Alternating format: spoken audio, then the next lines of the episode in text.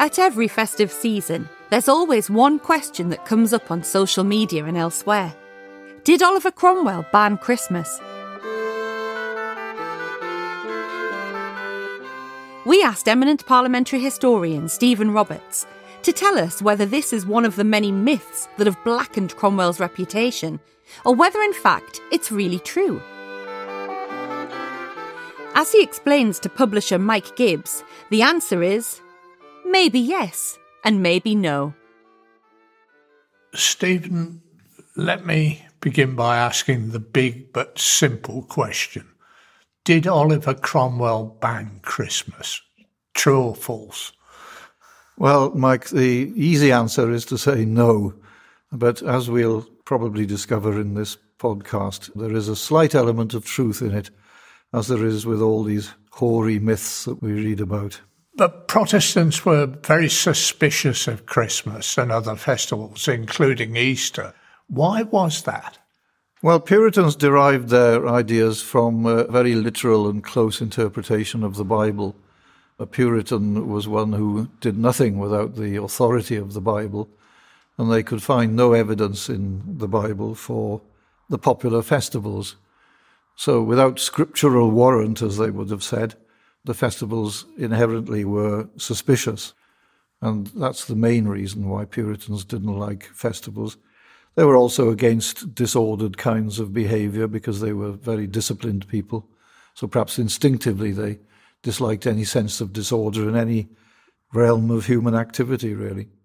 Before the civil wars actually started, there were suspicions being voiced by extreme Protestants and one man, uh, William Prynne, became the loudest voice. And he seems to have led an onslaught against the whole idea of Christmas. And I believe in one pamphlet termed it the pagan Saturnalia.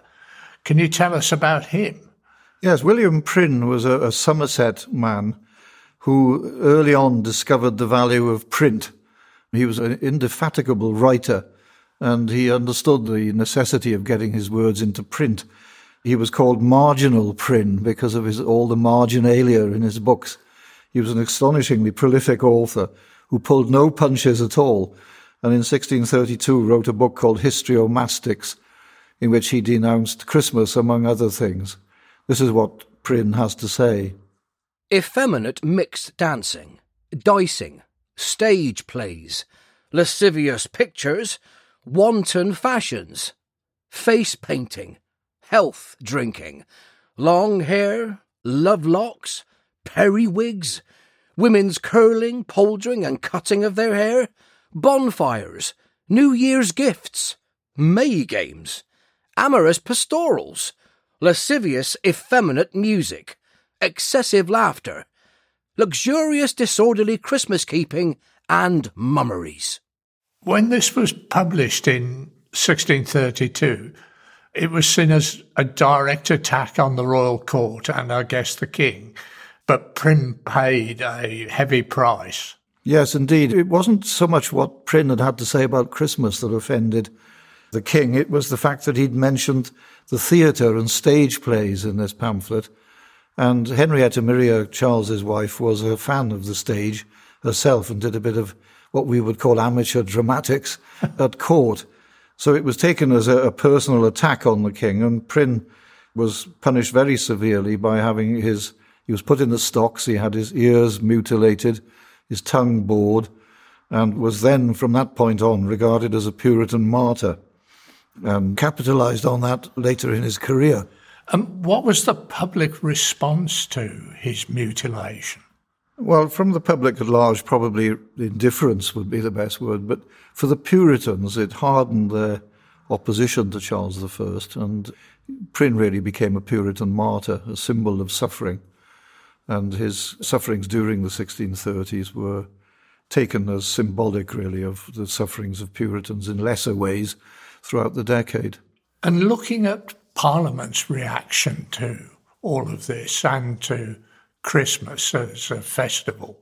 How did that evolve after the civil wars started? Well, of course, after the Civil War started, Parliament's rule was restricted. It wasn't able to command authority throughout the country. So Christmas, as with all other Puritan bugbears, was really on their wish list rather than a, a thing they could immediately implement. So by 1644, Parliament was in a position to introduce some legislation about Christmas.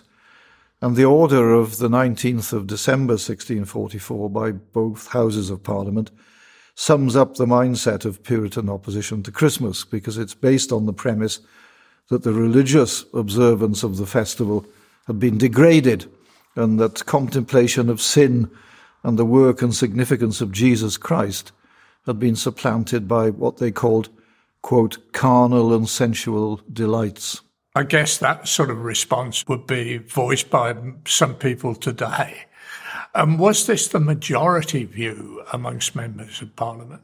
By this time, probably yes, because by the late part of 1644, the royalists, as such, had peeled off to join Charles I.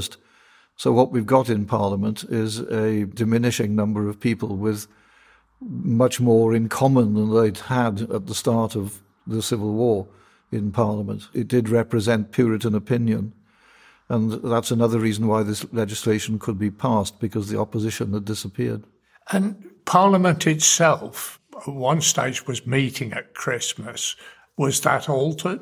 Parliament did continue to meet throughout the 1640s and 50s on these days like Easter and Christmas.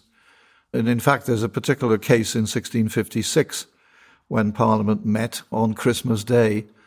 And by that time, of course, Christmas was certainly subject to Puritan legislation. And the MPs on Christmas Day in 1656 were disgusted to see the shops closed because they thought it should be a normal working day. And some MPs on their way to Parliament on Christmas morning noticed that the shops were closed, which went down very badly with them. and one MP wanted to bring in that very day a short bill to back up the anti Christmas legislation. But fortunately, perhaps it got sidelined and nothing more came of it. So they just sat on their indignation for the whole day and went home. In 1645, Parliament legislated a new directory of public worship as a replacement for the Book of Common Prayer. How did that affect Christmas? Well, the new Directory of Public Worship was what we would call today a Presbyterian document, and it did embody all the kind of Puritan notions of plainness and simplicity and so forth. It didn't say anything specifically and explicitly about Christmas, but what it did say was this that the festival days, vulgarly called holy days, having no warrant in the Word of God, are not to be continued. And that was as far as it went for the directory. But the directory wasn't really an actual replacement for the Book of Common Prayer in that the contents of the directory weren't to be read out in the way that the prayer book contents were the directory was really a kind of handbook for ministers of religion on how they should do things. But it was explicitly ruling out the possibility of Christmas as it had been conceived before. Was there a particular group within Parliament who were driving that legislation through? Yes, by this time Parliament is divided, even on the Puritan side, into the Presbyterian group, who were very much in favour of the um, Directory of Public Worship, and they had support from the Scots, who were this time still just about in an alliance with Parliament. And then on the other hand, people who weren't so keen on the Directory, the independents as we call them, whose idea of religion was based on congregationalism, not on the idea of a national church so much as independent congregations. And interestingly, Oliver Cromwell is one of these independents or congregationalists. In 1645, Cromwell was not a particular fan of the Directory of Public Worship. So, in that sense, he wouldn't necessarily have been delighted at the directory. He's one of those who were critical and suspicious of it because he was not a Presbyterian, really. And did he actually speak against it, or was he just silent? Silent and lukewarm, I think you could best describe Cromwell's attitude to all this at this time. He's very suspicious of the Scots and everything associated with them in terms of their military exploits as well. So at this time, we can't quite accuse him of banning Christmas. No, in 1645, Cromwell isn't really one of those who can be said to be dead opposed to Christmas. And then in Parliament in June 1647, they passed an ordinance which really did ban Christmas. Is that correct? That is the legislation that really comes closest to this ban on Christmas. But it was never conceived, even then, as a ban of Christmas. It was something more positive. It was replacing Christmas with holidays as we would know them today. Masters were encouraged to give apprentices days off. And the legislation said that a master should give his servant recreation time every second Tuesday in the month. And the legislation talks about giving the servants and apprentices, quote, relaxation from their constant and ordinary labours. So in getting rid of Christmas and Easter and Whitsuntide and other festivals, which the legislation calls, quote, commonly called holy days, instead they've been supplanted by what we would call holidays, and presumably that means paid holidays. But I guess, given the reputation of the London apprentices, they weren't going to church. They would have been celebrating. Well, we don't really know about that. I mean, you can see how servants used to making merry on Christmas Day would have not welcomed this legislation. But on the other hand, it did give them a kind of secure, uh, supposed to have given them a kind of security of holidays that they never had before. So this legislation, in my view, should be seen as the first holidays rather than the last Christmas. okay. And what steps, if any, did Parliament take to actually enforce this legislation? Well, we don't know much about the enforcement, but what we do know is that Cromwell was actually involved in this legislation. He was on a committee in April 1647 for this legislation. We only know about five things that Cromwell was doing in Parliament at this particular juncture, and this is one of them. So those who think Cromwell banned Christmas at this point do have a bit of support for that thesis, really. And what was the reaction to the ban in the country itself? Well, we do know that there was a reaction to this. There was, for example, in St. Margaret's Church in Westminster, a minister tried to give a Christmas sermon in 1647 and was prevented from doing so. And then someone wrote a pamphlet about that called The Stillborn Nativity because it was a, you know, a failed Christmas sermon. And more dramatically, in Canterbury on Christmas Day, 1647, the townspeople assembled to demand a sermon which the mayor had forbidden. And then there was a heavy handed response towards the crowd in Canterbury, which produced a riot. So that was a particularly noteworthy case of active opposition to the ordinance of 1647. And was that reaction a contributing factor to the start of the Second Civil Wars? I think it could be seen in that light because it is the case that in Kent, Canterbury, there, uh, Bury St Edmunds in Suffolk, and in Norwich, these were all places of Christmas protests in 1646, 1647, around that time. And they are places where there is activity in the Second Civil War. So there may be a link there. I don't think historians have been able to trace it exactly, but it could well be an element. Against this background, can you summarize the evidence that Cromwell wanted to ban Christmas? Well, Cromwell is in his early career politically quite a shadowy figure, and it's always hard to associate an individual like Cromwell with a particular bugbear like opposition to Christmas. It's only in 1647, really, that we can say that he certainly is involved in legislation to ban Christmas as we know it. But again, it's not quite fair to Cromwell to see him as anti Christmas. It's more of a focus on a regularization, really, of time off by apprentices and servants. And I'd prefer to see it in rather more positive terms than simply the doer Puritan suppressing fun. I think there's something progressive, I think you might say, about some of this. It isn't all just negativity. How and when did the myth that Cromwell banned Christmas gather acceptance? Well, I think the first thing we have to say about that is Cromwell is made to do duty and to stand in for the whole Puritan ideal in these discussions. He's probably the only Puritan that most people have heard of by our own days, as it were. So he becomes a symbol of this whole idea, I think, that uh, one person could have been involved in banning Christmas. It's Puritanism that's really the motive for these restrictions on Christmas. And I think one of the things that strikes me about this is that we shouldn't be so much looking at the banning of Christmas in terms of chronology and the myth of the banning of Christmas, but the invention of Christmas in the Victorian period. Because as we know, Charles Dickens and others in the Victorian period have invented the kind of Christmas we enjoy today.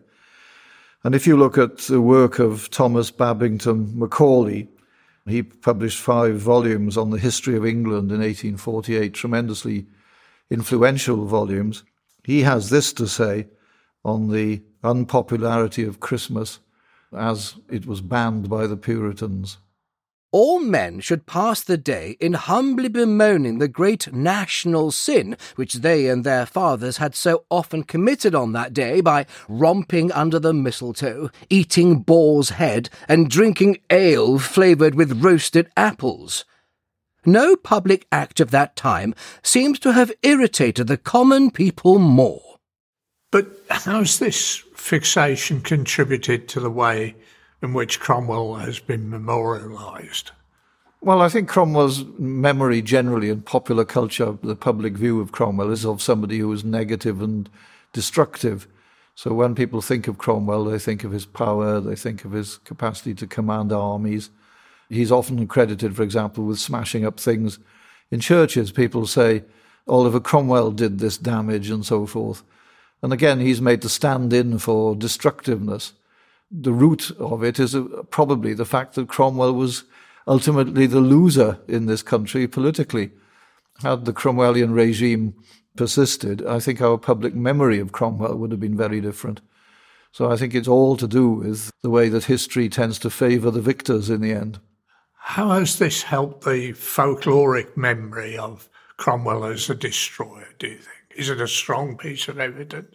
Well, he's associated with the destruction of Christmas. He's associated with the destruction of churches, as I said. Most of the folkloric evidence is of that negativity, and there are stories about people in the 19th century threatening their naughty children with a visitation from Oliver Cromwell, you know, that kind of thing. It's all fed into this bogeyman image of Cromwell, I think. And finally, in 1660, at the Restoration, was Christmas restored to its old pre Civil War celebrations? Well, in 1660, what was obviously restored was the Church of England as it had existed before the Civil War. And also, of course, the prayer book came back. So it did mean that in terms of religious services, that Christmas Day is back on again. The general culture of the Restoration was one of celebration, was one of relaxation, and the sense that something grim had been put to bed. And so, with all this attempt, rather unconvincing attempts in some way, to uh, plaster over the differences that had been so important and so divisive during the Civil War, in that attempt came back Christmas. So, yes, I, I think it is probably true to say that the Christmas revels, the Saturnalia, as Prynne would have called them, did come back. So I, for one, will be enjoying the Saturnalia of Christmas this year, and I hope that you and your family, Stephen, have a really Merry Christmas. Well, thank you very much, Mike, and Merry Christmas to you. You can find many more programmes by eminent historians exploring the complex and often controversial life of Oliver Cromwell at our website, worldturnedupsidedown.co.uk. They investigate and evaluate the sources to separate the truth from the myths about one of the most recognisable figures in British history. We regularly release new talks and interviews, so to ensure you don't miss any of these programmes, subscribe to our newsletter, The World Turned Upside Down. Just click on the button on the website or in the show notes. Meanwhile, all of us wish you a very happy festive season, and we look forward to bringing you many more fascinating programmes in the new year about the time when the world was turned upside down.